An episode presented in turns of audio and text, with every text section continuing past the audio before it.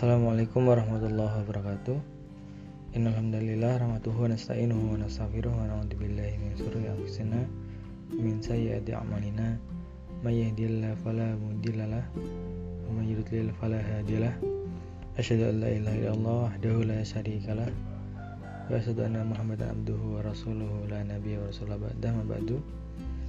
Ya ayyuhannas taqaw rabbakumul ladzi khalaqa min nafsin wahidah wa khalaqa minha zawjaha wa bassa minhuma rijalan katsiran wa nisaa wa taqullaha alladzi tasa'alun nabi wa arham innallaha kana 'alaikum raqiba.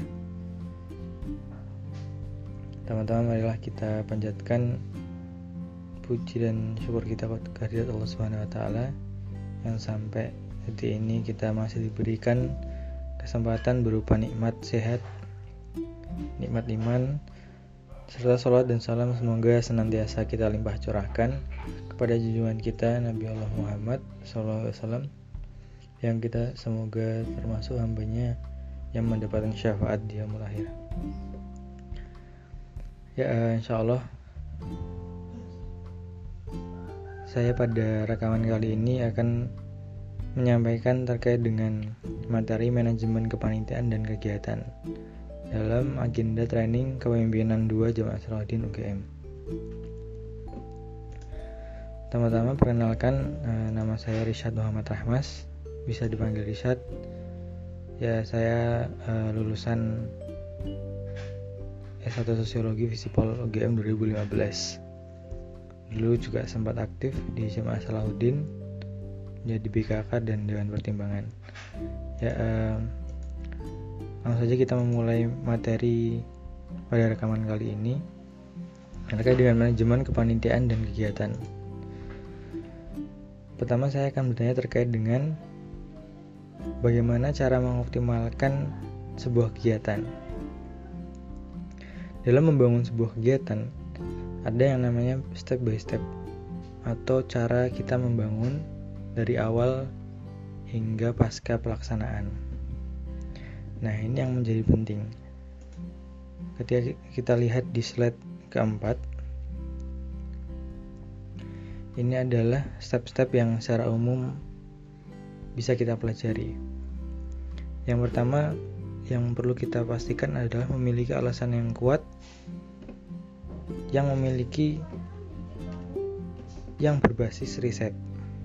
Nah, dalam membangun sebuah kegiatan harus diawali dengan data dan analisis yang kuat. Itu dari, bisa kita dapatkan dari mana? Jadi dari riset.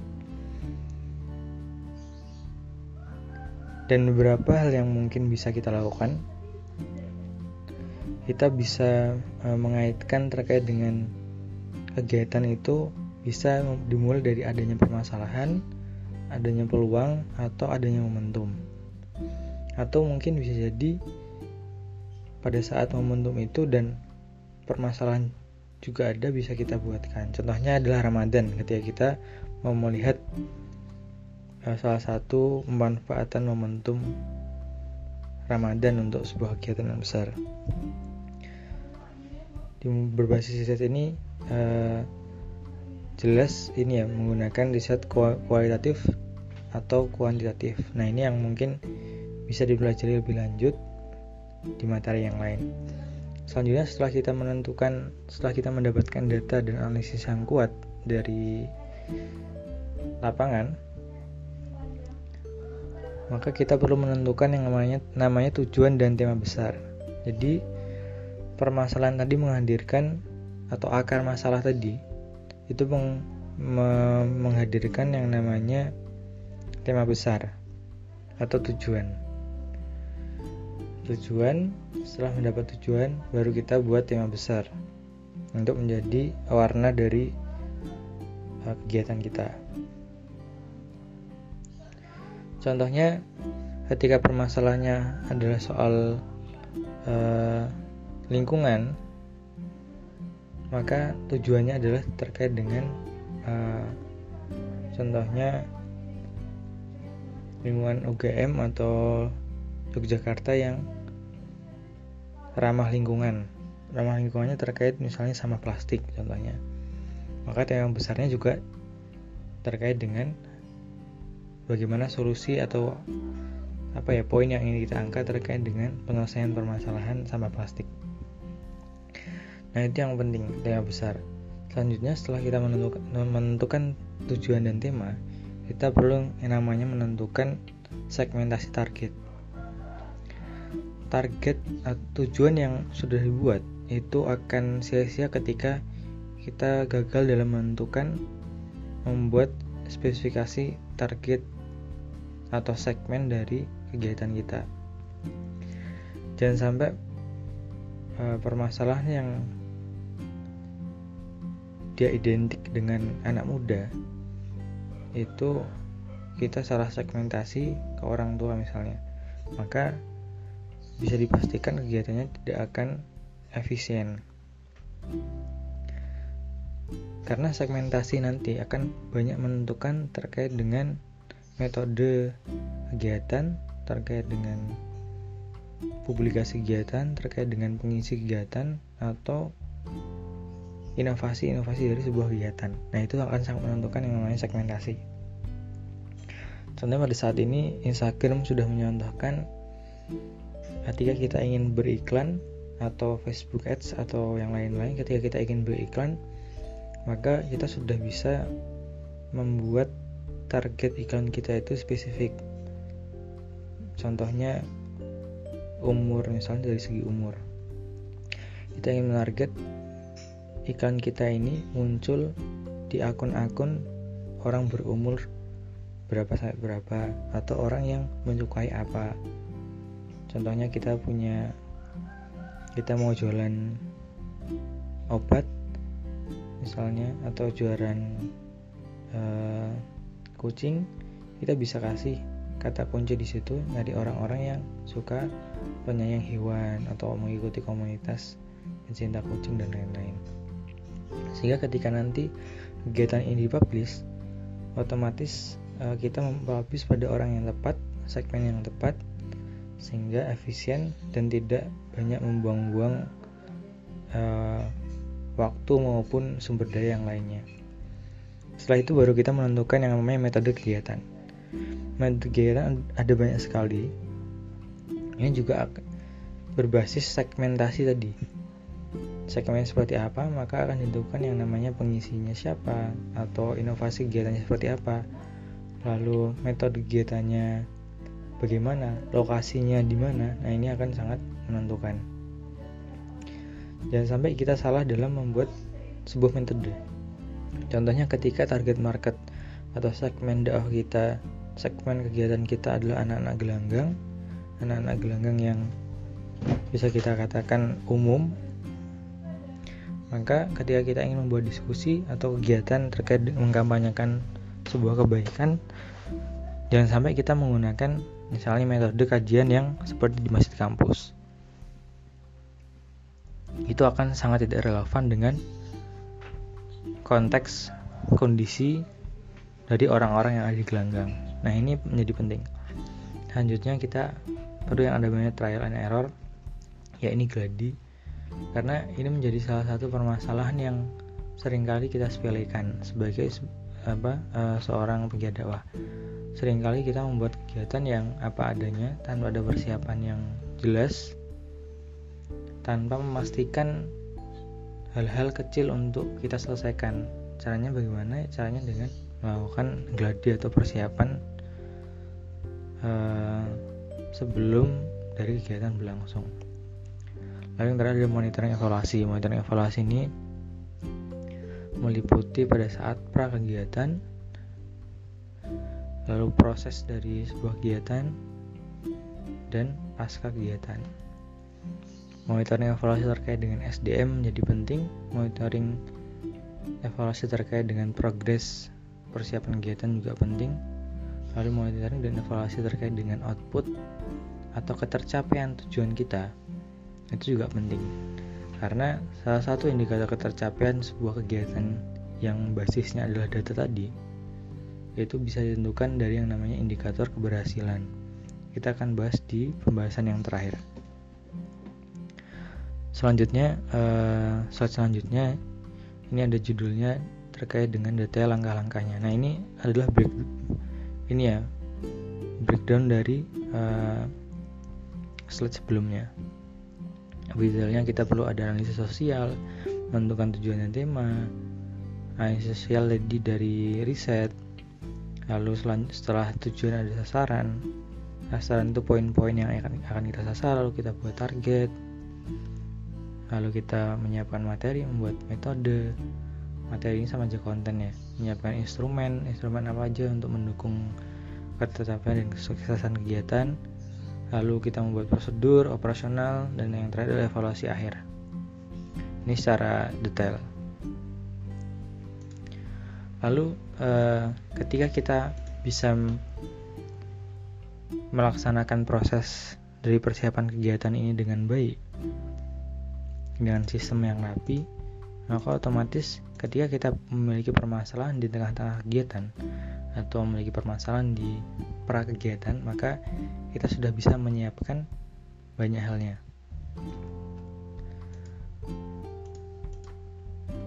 Karena seringkali sebuah kegiatan itu tidak apa namanya uh, seringkali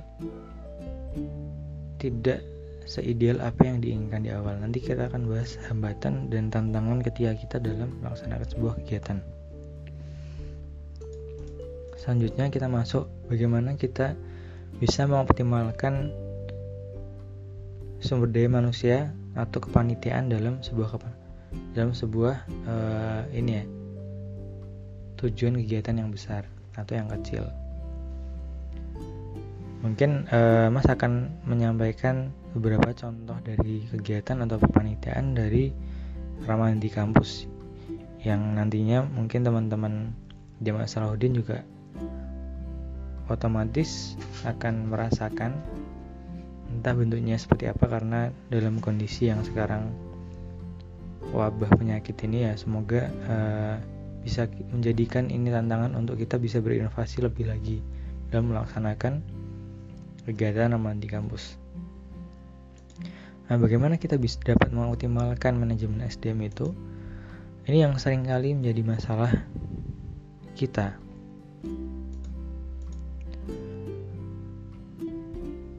Sering kita merasa bahwa kepanitiaan ini tidak optimal ketika kita di tengah-tengah persiapan kegiatan atau persiapan sebuah acara.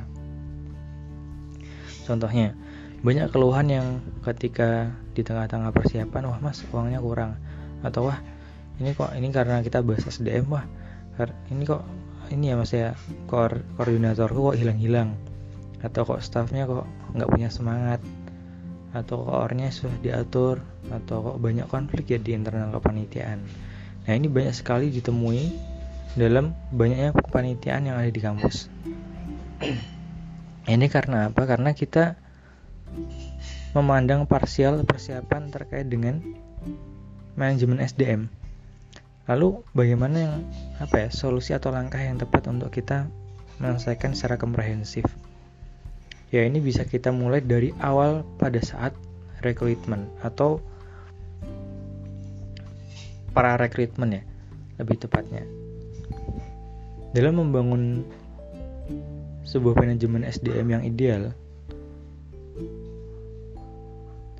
itu perlu dibangun dari awal pra kepanitiaan dimulai. Kita masuk ke slide selanjutnya. Ada sembilan poin yang menjadi step-step yang perlu diselesaikan. Yang pertama, kita bisa melihat e, besar kecilnya kegiatan. Nah, kepanitiaan ini dalam menentukan kebutuhan S D M yang basisnya adalah kualitas atau dengan spesifikasi S D M dan kuantitas dari staff atau jumlah dari kepanitiaan, itu bisa kita lihat dari besar kecilnya kegiatan.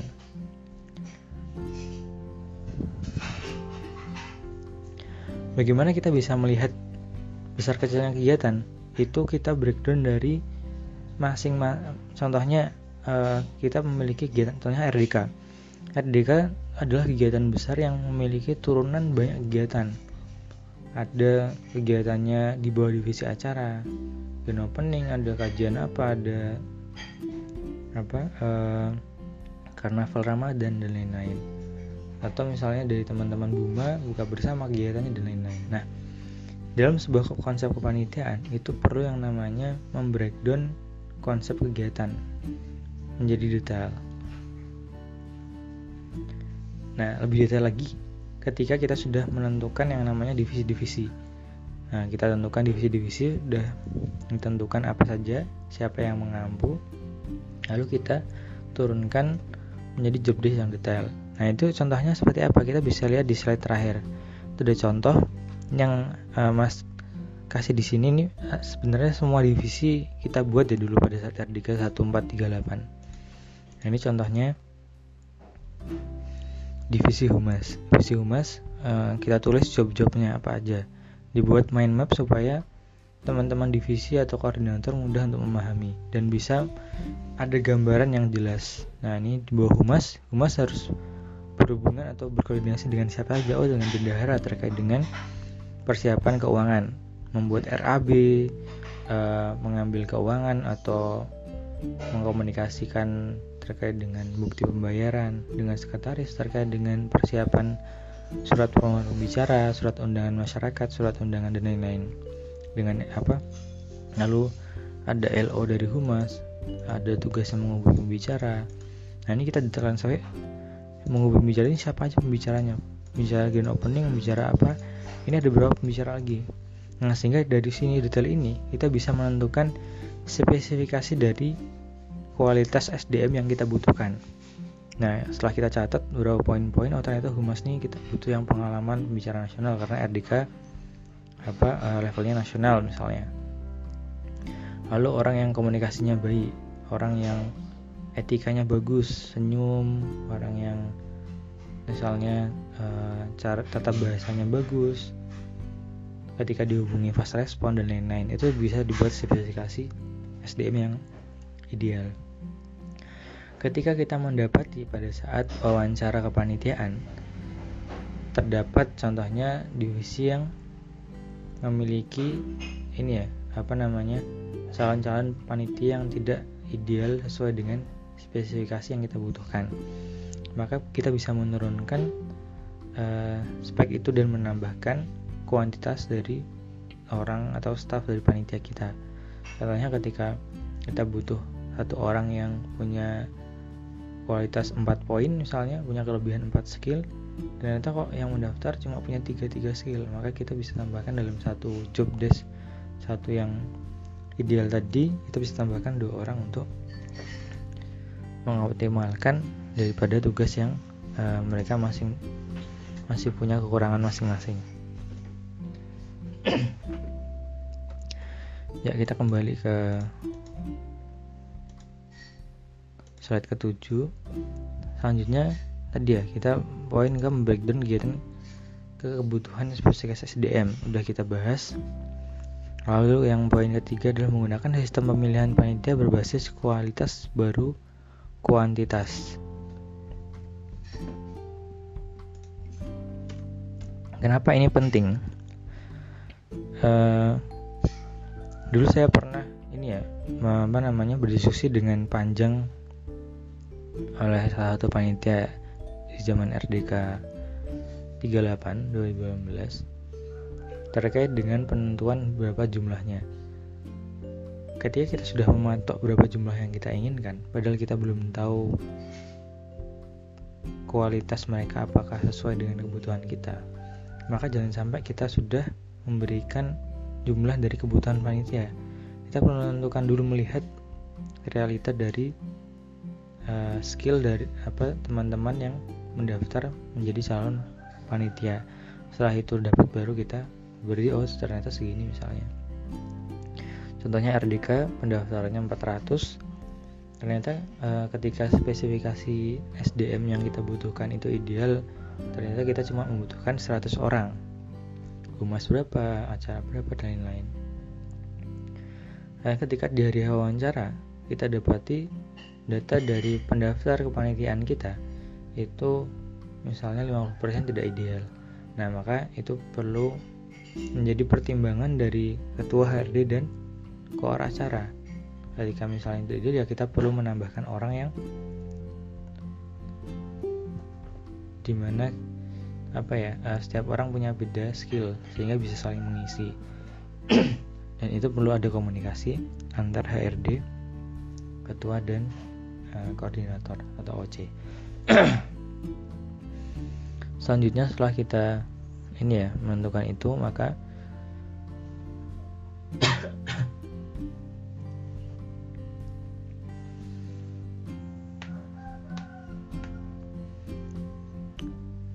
setelah kita ada pertimbangan itu, wawancara selesai, udah kita masukkan ke kepanitiaan. Dan yang namanya eh, kepanitiaan itu perlu diperkuat oleh ketua dan koordinator yang memiliki komitmen besar.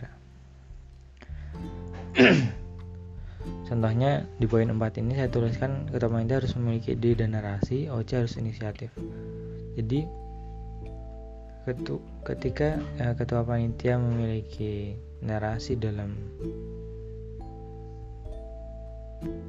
mengonsep atau mempersiapkan kepanitiaan, maka dia akan memikirkan banyak hal-hal yang dapat menyukseskan sebuah kegiatan dalam hal kepanitiaannya.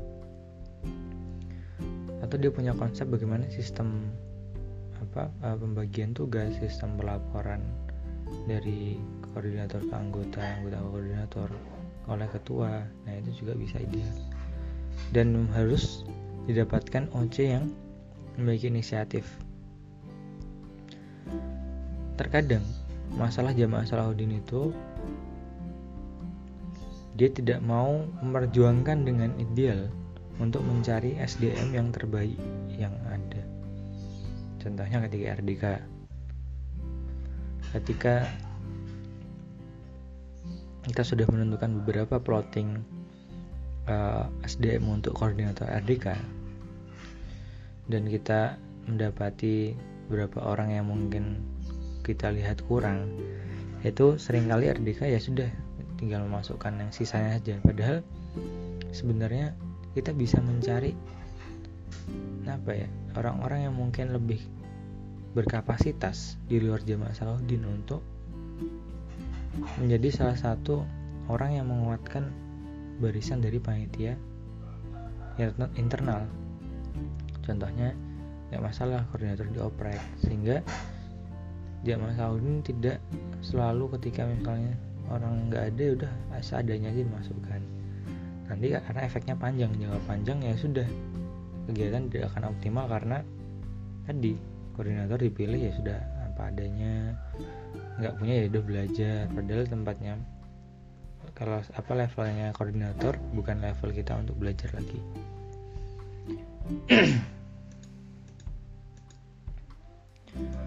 Lalu menguatkan prinsip dan nilai kepanitiaan. Nah, ini penting teman-teman, prinsip dan nilai kepanitiaan.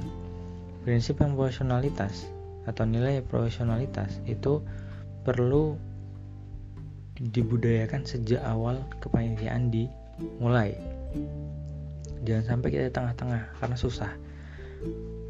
Seringkali juga kita sadar di tengah-tengah, wah kita harus kayak gini nih, biar bagus kita harus kayak gini nih. Padahal udah terlanjur kultur dari kepanitiaan dari awal itu gak disiplin, gak sesuai dengan job desk, progres tidak diatur secara rapi. Perbaikannya akan sulit. Namun ketika dibudayakan sejak awal menggunakan nilai yang sama-sama disepakati, maka uh, akan lebih mudah untuk di tengah jalan men- mengingatkan dan meluruskan lagi bagaimana sistem yang ideal dalam mempersiapkan kegiatan dengan sebaik-baiknya. Lalu selanjutnya poin enam adalah menggunakan sistem monitoring evaluasi mingguan atau harian dari ketua ke O C, dari O C ke staff atau koordinator ke staff. Nah, ini penting.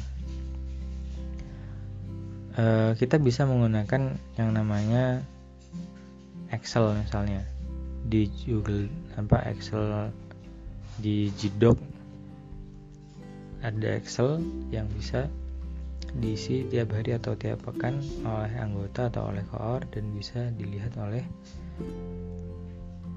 ketua atau oleh koordinatornya. Nah, monitoring harian ini ini penting karena kita membiasakan agar seluruh kepanitiaan ini setiap hari paling tidak memiliki catatan untuk diselesaikan, walaupun sebatas rapat dengan siapa atau bertemu dengan siapa.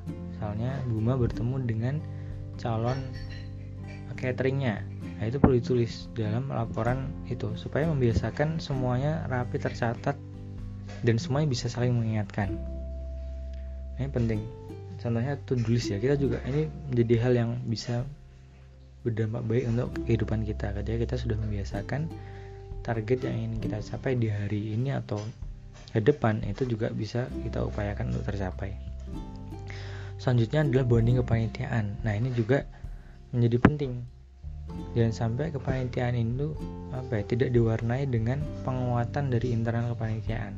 Contohnya dengan kegiatan-kegiatan kultural, dengan jalan-jalan bareng, dengan event lomba-lomba untuk internal, mengadakan reward and punishment untuk panitia, dan membuat challenge-challenge di dalam kepanitiaan. Nah, ini penting untuk e, karena manusiawi itu naik turun, kepanitiaan sama dia naik turun juga sifatnya, makanya perlu sistem untuk e, menjaga stabilitas dari semangat kepanitiaan. Selanjutnya evaluasi dari staf ke O C, O C ke ketua. Nah, ini juga penting. Jangan sampai kita mengevaluasi dari atas ke bawah terus. Tapi perlu kita sesekali juga melihat evaluasi apa yang perlu kita dengar dari bawah ke atas. Contohnya koordinator merasa bahwa oh, kok sulit sekali mengatur anggota, atau kok anggota kok pada tidak semangat atau tidak respon. Jangan-jangan koordinatornya yang salah atau koordinatornya tidak tepat dalam memposisikan atau cara berkomunikasinya. Makanya agar kita mengetahui apa penyebabnya, ketika diri kita sudah berusaha dengan baik, maka e, kita bisa mendapatkan jawaban dari anggota. Caranya bagaimana? Ketika disampaikan langsung lalu, bisa kita menggunakan kertas muter, kita tulis nama-nama masing-masing, kita putar nih, terus evaluasi masing-masing, koordinatnya juga diputar. Jadi semua bisa menuliskan apa evaluasi yang perlu diperbaiki, termasuk dari koordinator ke ketua kegiatan. Selanjutnya adalah keterbukaan. Nah, keterbukaan ini poin sembilan. Ini penting. Oh, belum ya? E, terkait dengan bonding tadi, kita balik ke nomor tujuh. Bonding kepanitiaan, setiap kepanitiaan adalah bagian penting. Nah, ini juga penting. E, bagaimana kita membuat atmosfer kegiatan itu supaya seluruh anggota atau seluruh staf itu merasa bahwa kegiatan ini adalah kegiatan kita sama-sama, sehingga kita akan sama-sama berupaya untuk memberikan yang terbaik. Nah, itu penting.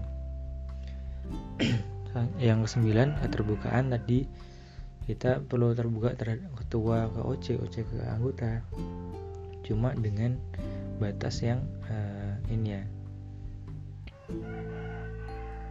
proporsional. Jangan sampai permasalahan yang besar itu lang- langsung kita beberkan ke anggota. Ketiga, ketika dampaknya akan justru negatif ke psikologis atau kondisi dari staf-staf kepanitiaan sendiri. Tapi ketika itu levelnya adalah divisi, maka harus diselesaikan bersama-sama dengan staf. Selanjutnya kita masuk uh, materi terkait dengan tantangan dan hambatan.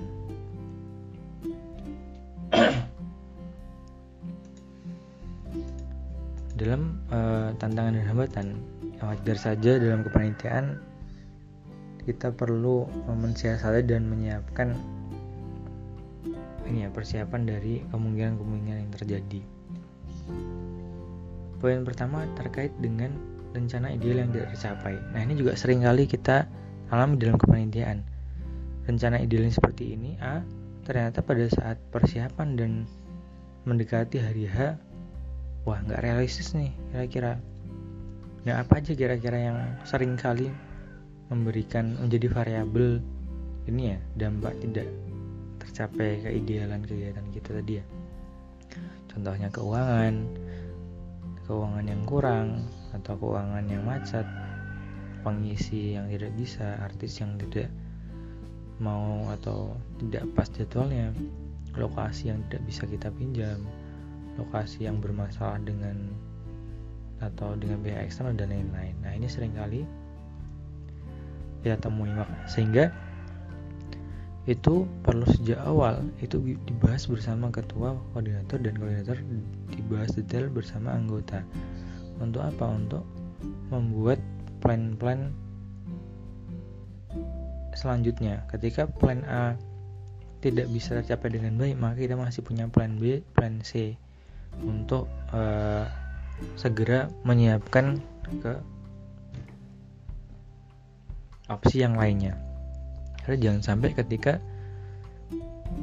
plan A sudah tidak tercapai, waktunya sudah mepet, jadi persiapan belum benar-benar siap, kita memaksakan untuk tetap melaksanakan plan A. Jatuhnya nanti akan justru menjadi tidak maksimal atau bahkan gagal dari tujuan sebuah kegiatan. Soalnya kematian yang kacau. Nah, kematian yang kacau ini tadi ya, dimulai dari membangun manajemen S D M yang tidak rapi.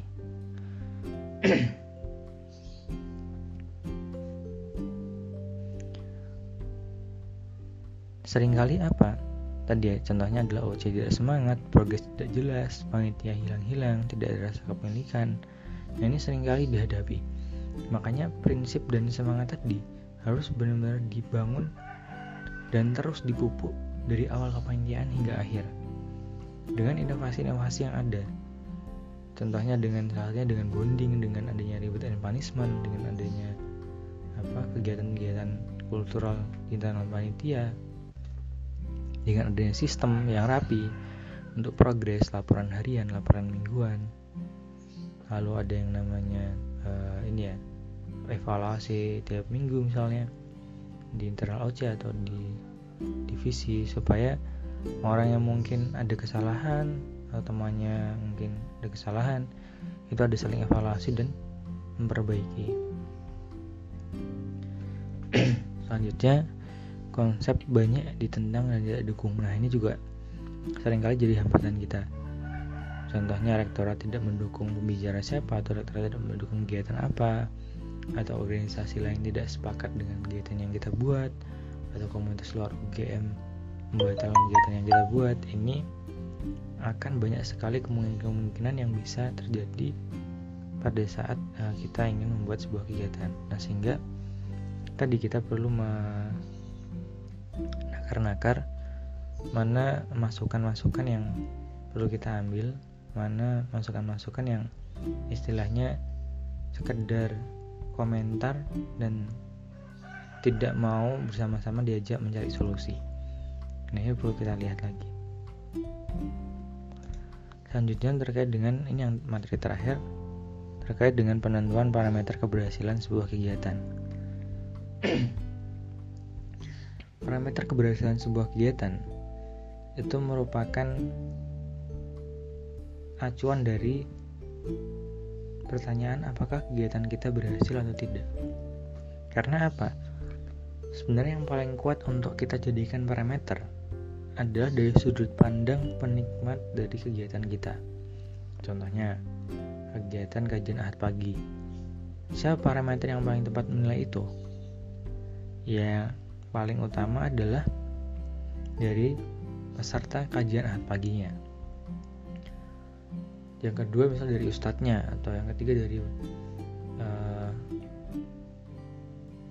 internal panitia sendiri, atau dari stakeholder misalnya. Nah, itu contohnya. Nah, tapi di sini di slide selanjutnya poin nomor sebelas ada tiga poin.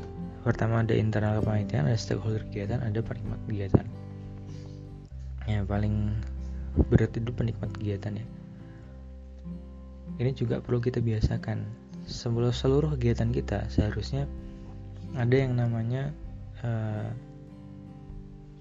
wawancara atau sebar evaluasi dari kegiatan yang sudah dilaksanakan kepada siapa orang-orang yang mengikuti menjadi peserta kegiatan tersebut. Nah, ini untuk apa? Banyak yang bisa kita gali dari mereka. Contohnya apa kekurangannya, atau bagaimana pelaksanaan dari segi metode, pelaksanaan dari segi pembicara, dari segi lokasi, dari segi tema, dan lain-lain. Karena kadang seringkali kita setelah itu, setelah kita mendapati kegiatan kita kurang sukses, kita nggak pernah belajar dari situ. Nah, setelah itu ya kita membuat kegiatan ya sama aja. Kita pikir, wah ini kayaknya tepat. Padahal itu menurut kita sendiri, menurut internal panitia sendiri. Padahal kita mengerti evaluasinya apa yang lebih kuat atau yang lebih tepat seperti apa ya dari orang-orang yang mengikuti kegiatan kita. Nah, juga dari stakeholder. Stakeholder itu contohnya adalah uh, rektorat atau alumni atau pakar atau tokoh. Nah, ini menjadi, menjadi salah satu variabel untuk menilai bagaimana ketercapaian dari kegiatan kita. Selanjutnya internal kepanitiaan. Nah, internal kepanitiaan juga memiliki hak untuk menentukan indikator keberhasilan kita. Contohnya, kita menentukan salah satu indikator keberhasilan kegiatan kita minimal diikuti oleh, contohnya nih, diikuti oleh dua ribu peserta misalnya.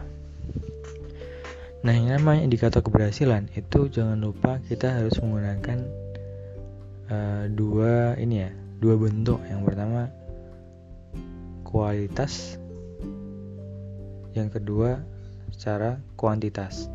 Secara kualitas misalnya kegiatan terlaksana dengan baik misalnya.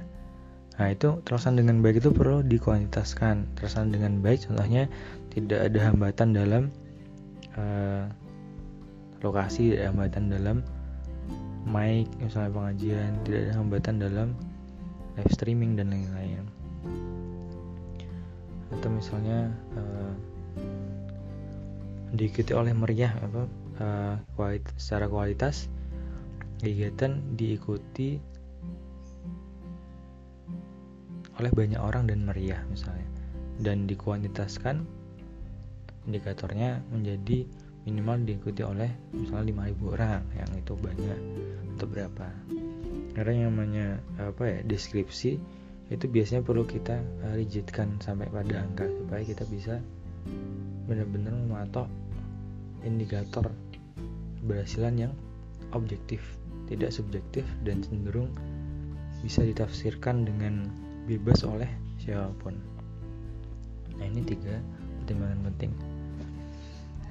Nah, mungkin itu materi yang bisa saya sampaikan terkait dengan manajemen kepanitiaan dan kegiatan.